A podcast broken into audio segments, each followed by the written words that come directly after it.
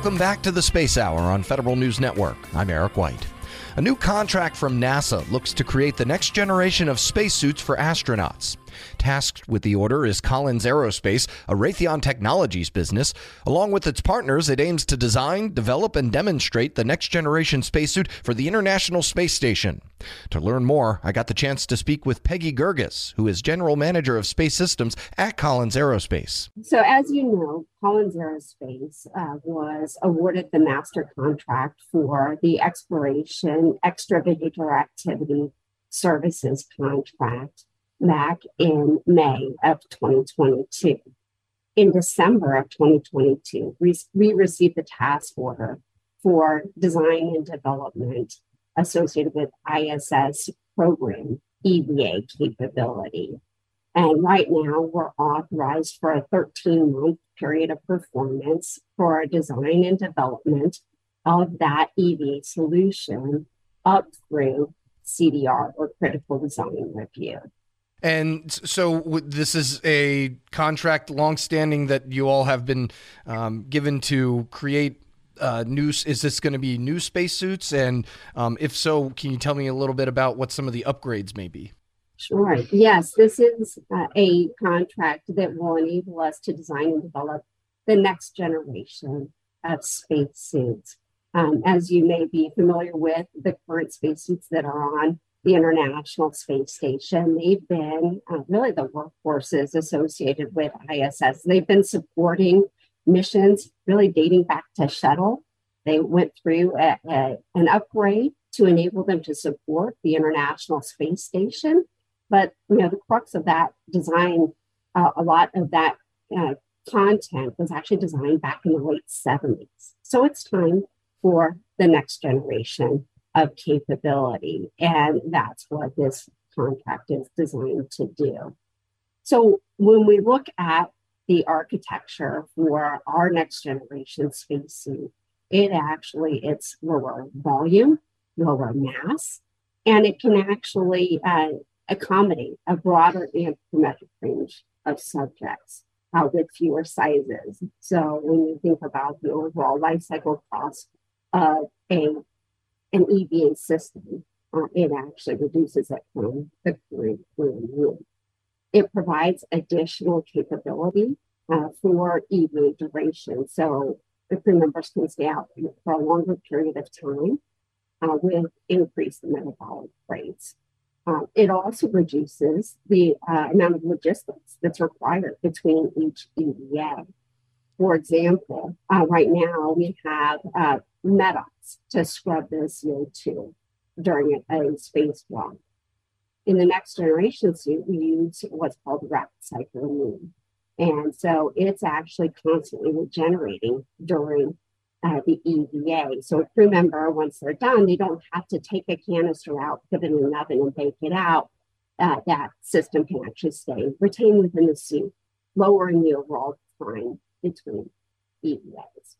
When I talk about the increased anthropometric range, we can actually accommodate more crew members with fewer sizes. So when you're transitioning to use a suit from one crew member to the next, it actually takes less time to reconfigure the suit for that other crew member. Gotcha. And you spoke about how the earlier suits, you know, some of the designs went back all the way to the 1970s. Um, the fact that there hasn't been a major upgrade, does that just speak to how well those suits were made and how, you know, they were doing the job? So what, if it's not broke, don't fix it?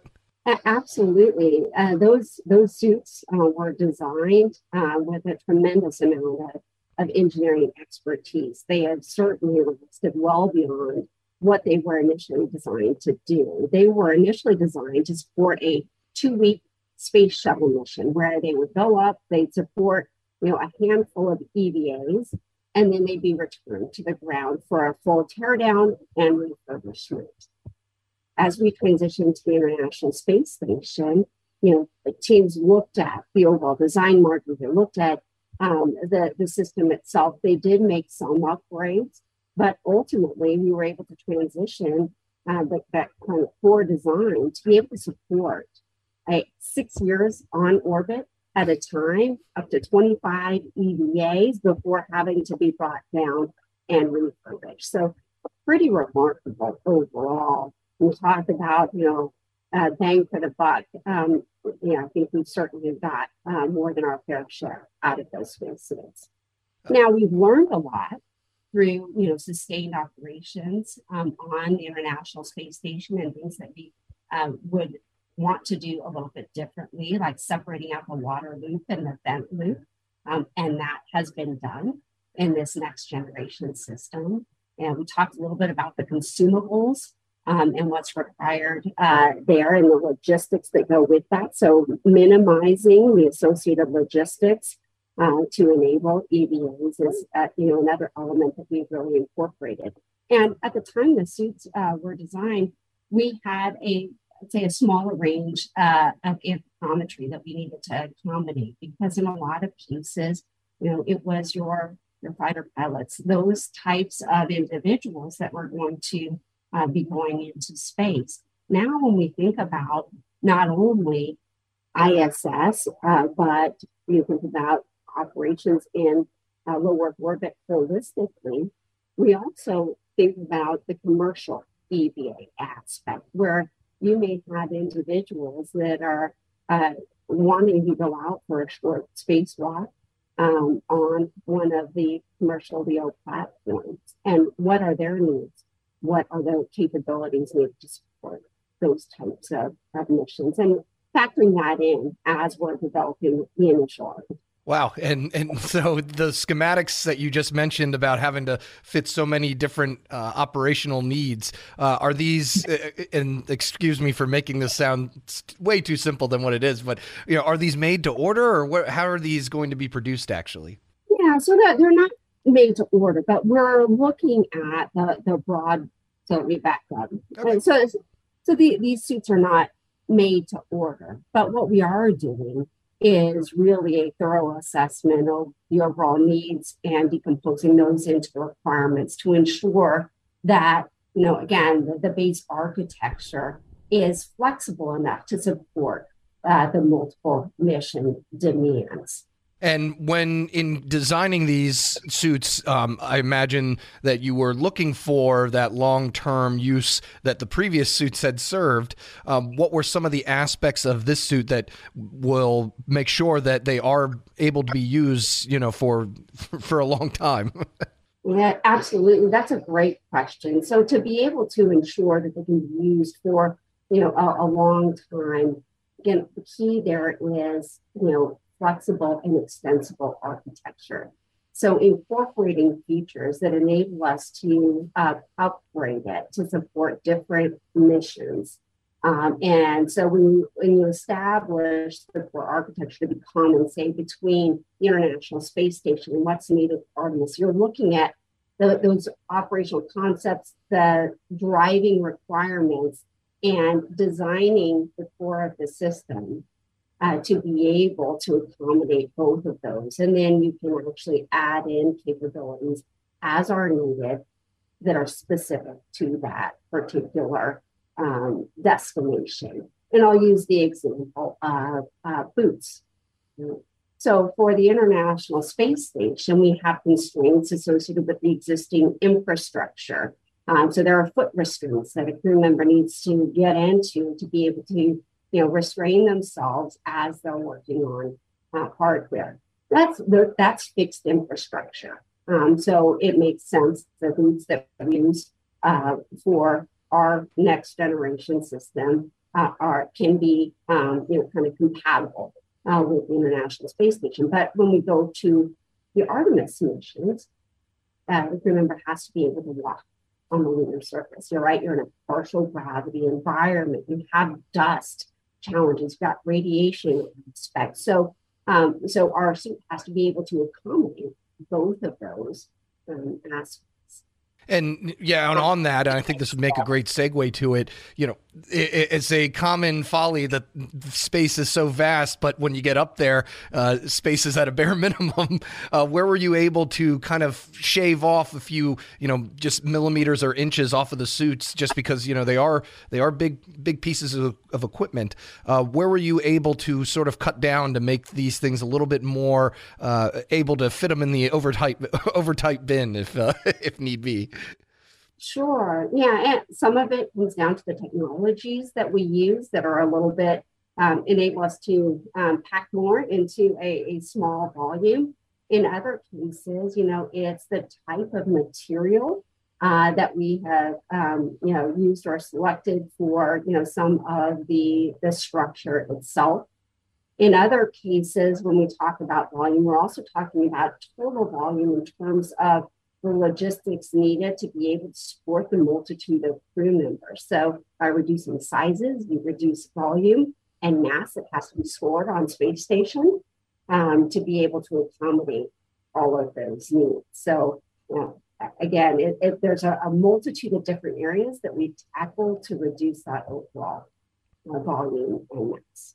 Gotcha. And uh, just finishing up here, what um, on the research side of things, uh, can you just tell me about what are some of the uh, new and improved practices for researching the types of materials that go into making a spacesuit nowadays? Um, I I know that in the past they you know even would send them underwater and stuff like that. But what what do you what were some of the uh, ideas that you all used in order to make sure that these were uh, compatible with uh, space missions?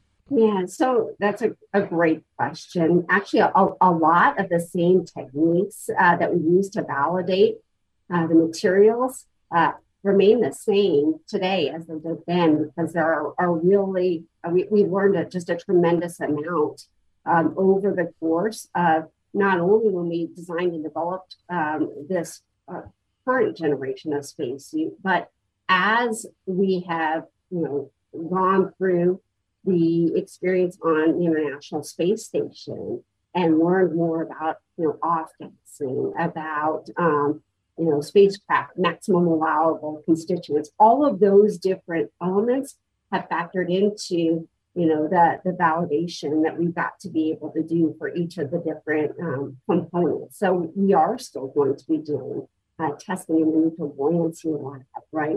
We're going to be doing, you know, thermal vacuum uh, testing on a variety of different aspects to ensure that you know we have full um, verification of all of the materials, make sure that they're safe and not going to create any adverse impacts, not only um, you know, for crew members, but for to the spacecraft as well. Got it. And probably my most important question: What can be done if a uh, if a, if an astronaut's toes itch? Is there any technology uh, for that? and on the bigger point of astronauts' comfort, uh, what did that? What yeah. factor did that play? yeah, that's a great question. Uh, unfortunately, you know, at, at, that point when you're you know fully encompassed in the spacesuit, you don't really have a lot of options. You can't really stretch like, your toes. That sounds like torture. yeah yeah, I would say fo- focus on the other task at hand. Distract yourself. Yeah, when you're when you're worried about not dying, I'm sure that a itchy toe uh, doesn't really mean much. But did you consult with any uh, with you know there are tons of people now that have uh, had the experience going up there. Uh, did you? I imagine they played a role in the process as well. Absolutely. Um, our system was actually designed by astronauts for astronauts, right? So we have actually taken that kind of user input to the next level. And they have been uh, integrally involved throughout our process to date.